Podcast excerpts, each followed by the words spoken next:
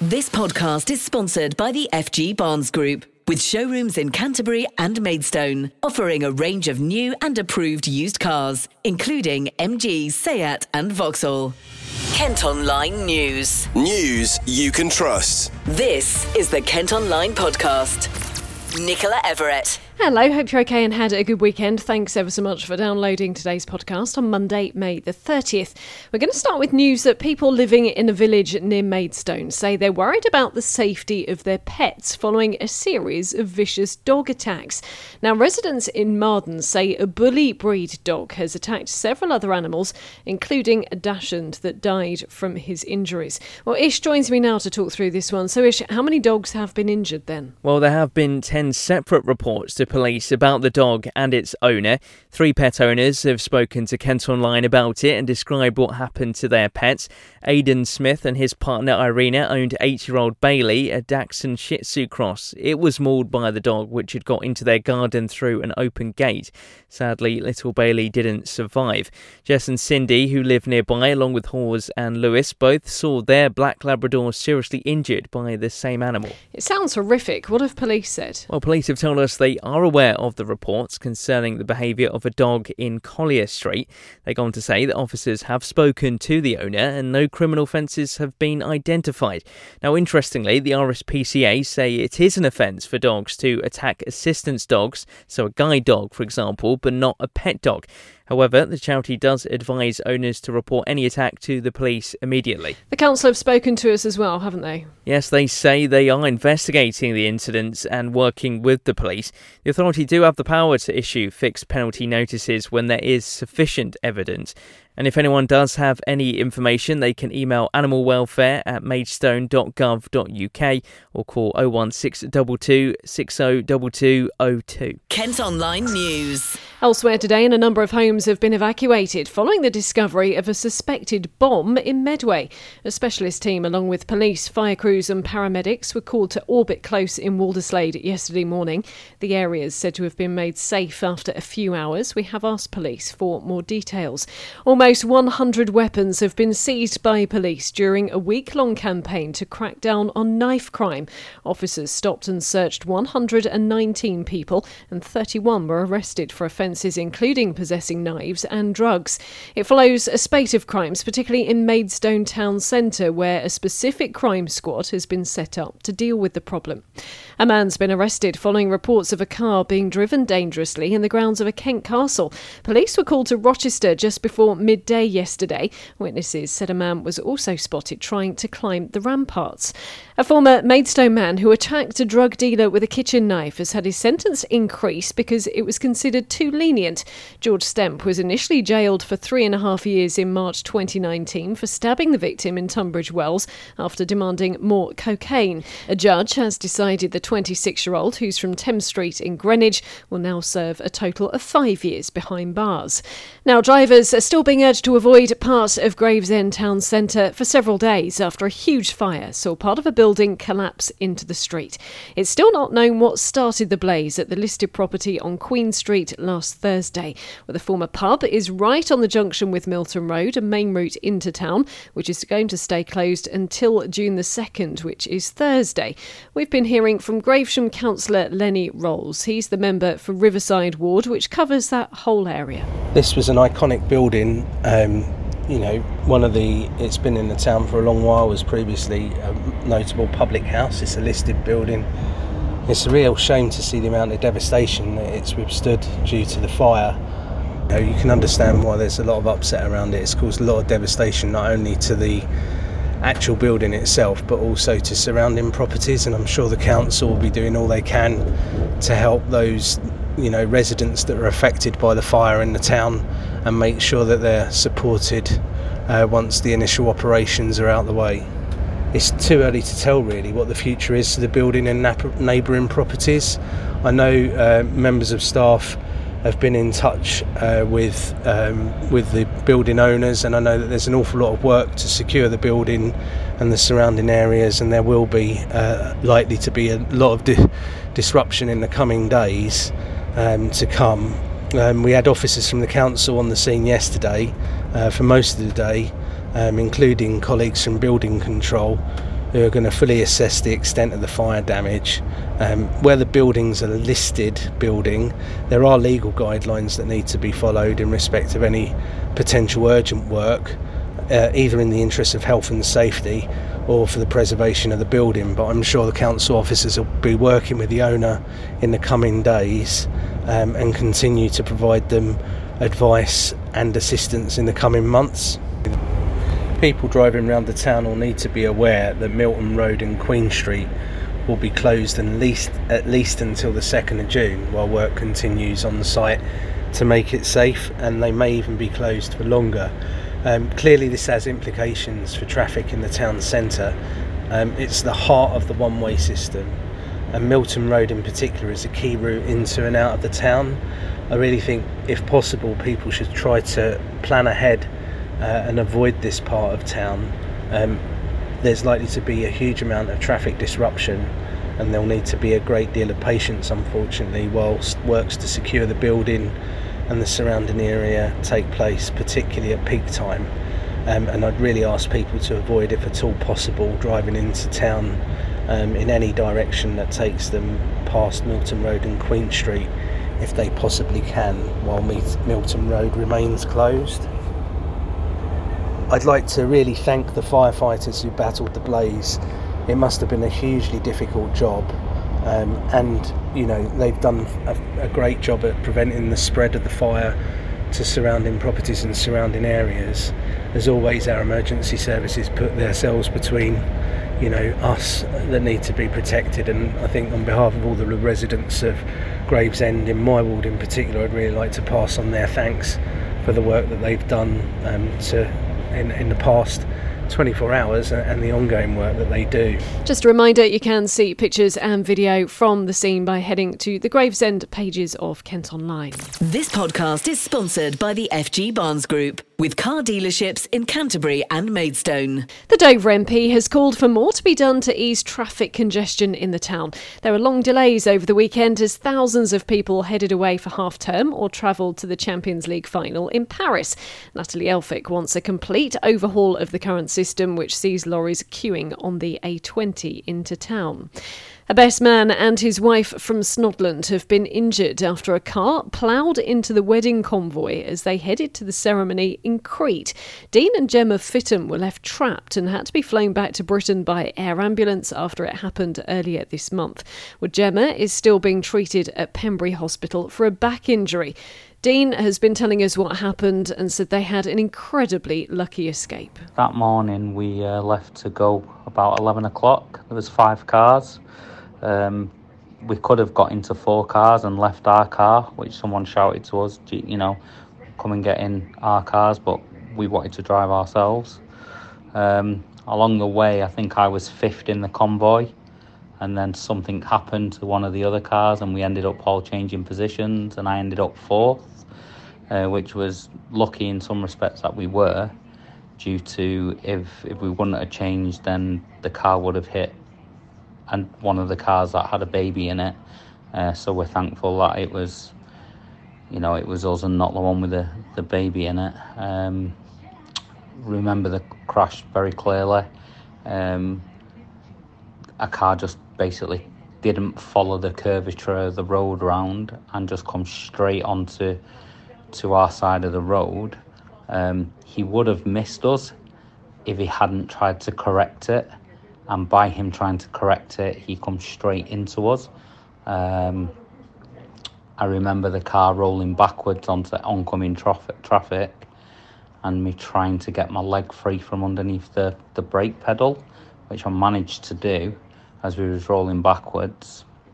Uh, I was trying to press the brakes to make us stop, but the brakes weren't working.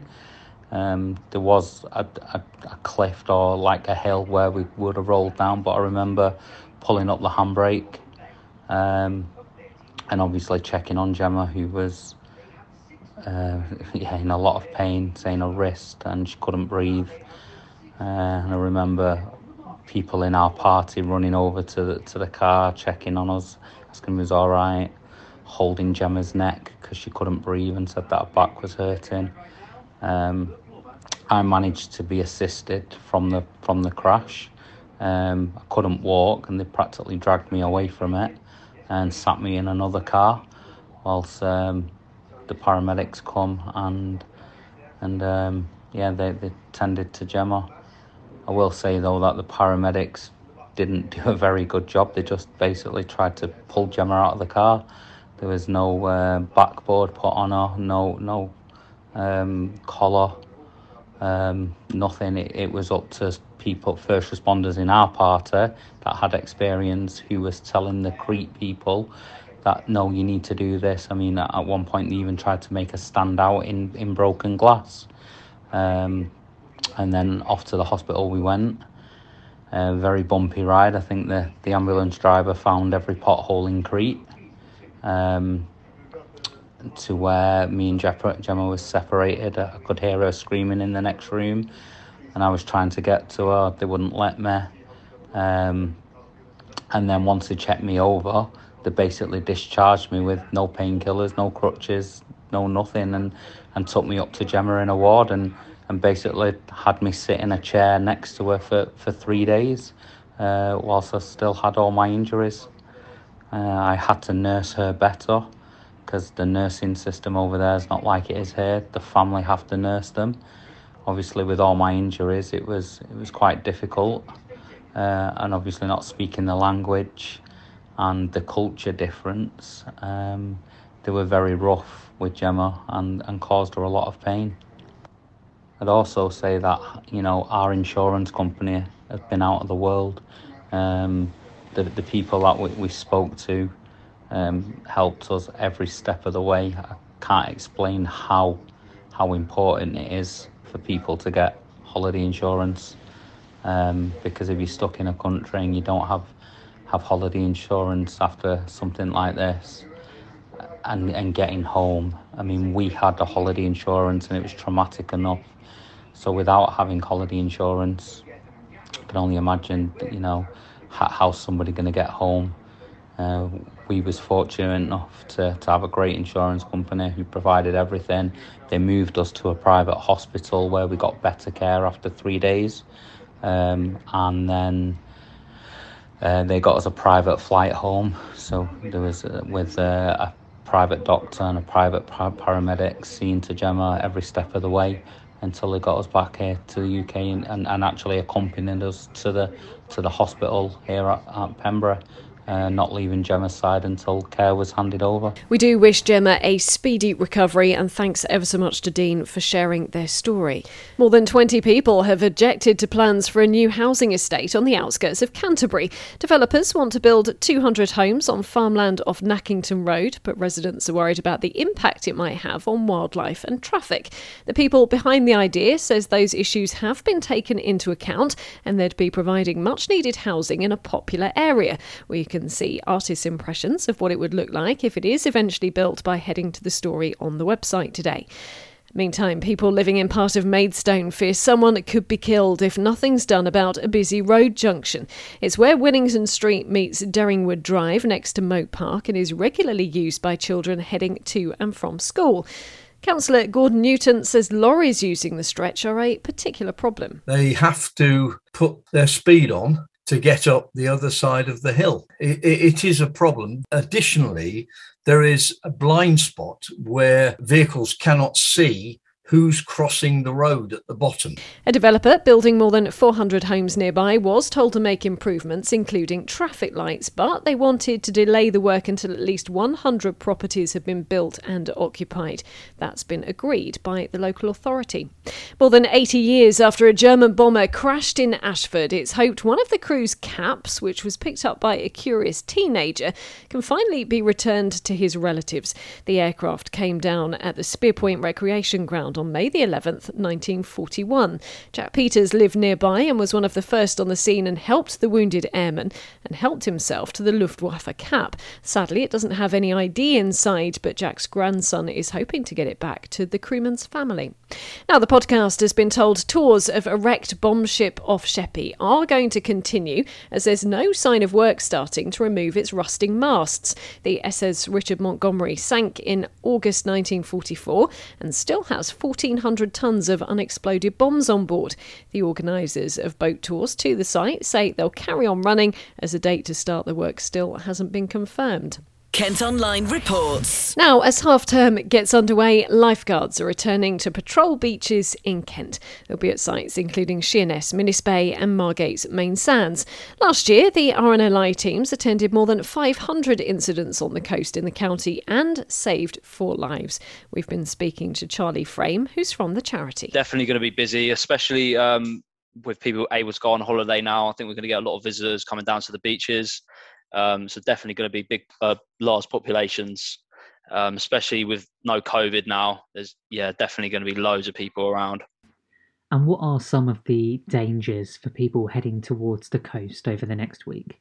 So some of the dangers they need to be aware of is obviously just like the water, like generally, uh, just making sure that people are swimming in between our red and yellow flags, going to a lifeguarded beach, um, and just following any sort of safety advice the lifeguards are giving to them.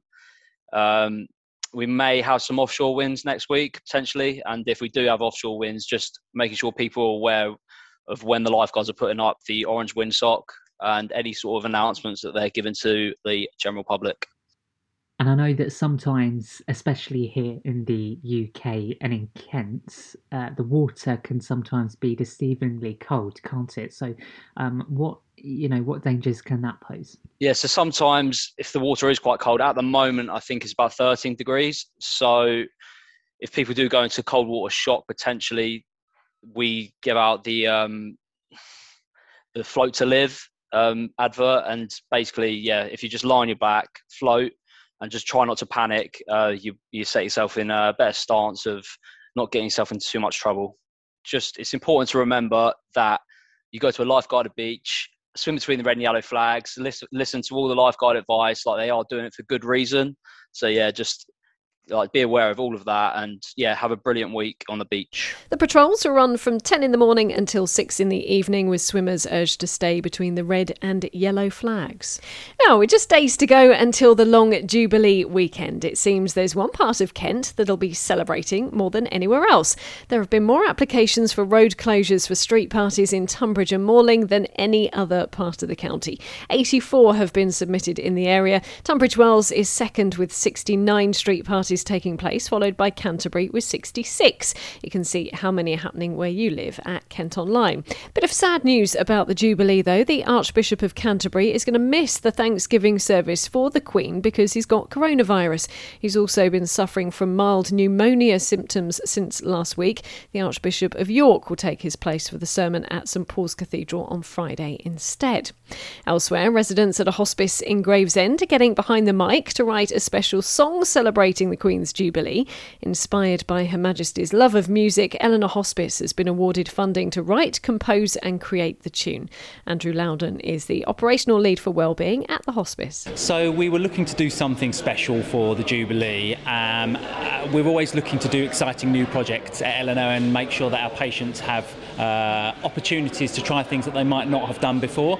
Um, and one of the ways that we thought would be a great way to um, explore and celebrate the Jubilee was via via the medium of music. The Queen is a huge fan of music, and uh, and what better way to actually put our energy into writing a song targeted at the Jubilee, uh, which not only celebrates uh, the life of the Queen and the, the desire and need to um, enjoy your life and do as much in your life as you can, but also it leaves a legacy for the patients that are involved in the project. So once they have passed away, um, there's something that they've been part of that's left for their families and indeed friends to listen to.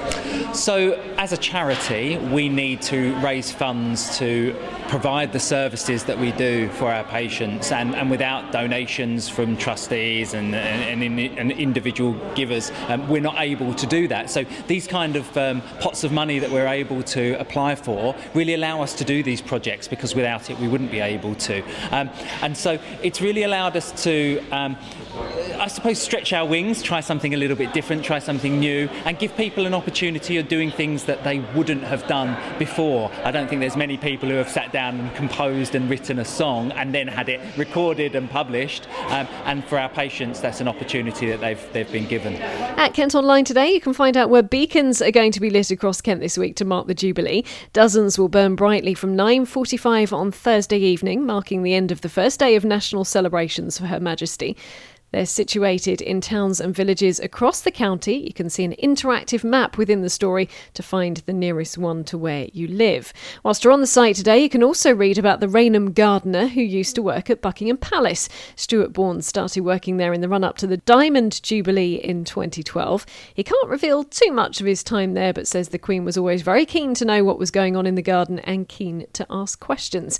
And back in 1952, would you believe the cost of a pint was just 6p. Now, several pubs in the county have cut their prices to just that to celebrate the Jubilee. Greene King is limiting the offer to one per person today. If you say the right code word at the bar, that is. We've got details on what it is on the website. Elsewhere, Harry Styles has finally been knocked off the top spot on the Kent Top 40. On our sister radio station KMFM, Lizzo's About Damn Time is at number one, followed by Eurovision star Sam Ryder's Spaceman. George Ezra's Green Green Grass is at number three. And this this is possibly the strangest story from over the weekend in Kent. A silver pendant found by a metal detectorist near Gravesend has been declared a piece of treasure. It was discovered in a field in Higham in 2020, is silver and shaped like a penis. Turns out it's from Roman times and is the first of its kind to be found in England. Experts at the British Museum say it's a significant national find. Kent Online Sport. Cricket first, and Kent's disappointing start to their T20 Blast campaign has continued. The defending champions remain winless after losing a third game in a row, the latest being a four run defeat to Sussex Sharks at Hove. They face Gloucestershire next on Wednesday. And in football, the Gillingham boss has suggested fans will have to be patient and wait a while until they hear about new signings. A number of players are in discussions with the Gills as Neil Harris works to rebuild the squad following their relegation to League Two, but he says it's unlikely likely the club will bring in four or five new players until July. Well, that's all from us for today. Thanks ever so much for listening. Don't forget, you can follow us on Facebook, Twitter, and Instagram. Plus, you can get access to the ad free Kent Online premium site. To do it, you need to subscribe. Just head to kentonline.co.uk forward slash subscribe. News you can trust. This is the Kent Online Podcast. This podcast is sponsored by the FG Barnes Group with showrooms in Canterbury and Maidstone, offering a range of new and approved used cars, including MG, Seat, and Vauxhall.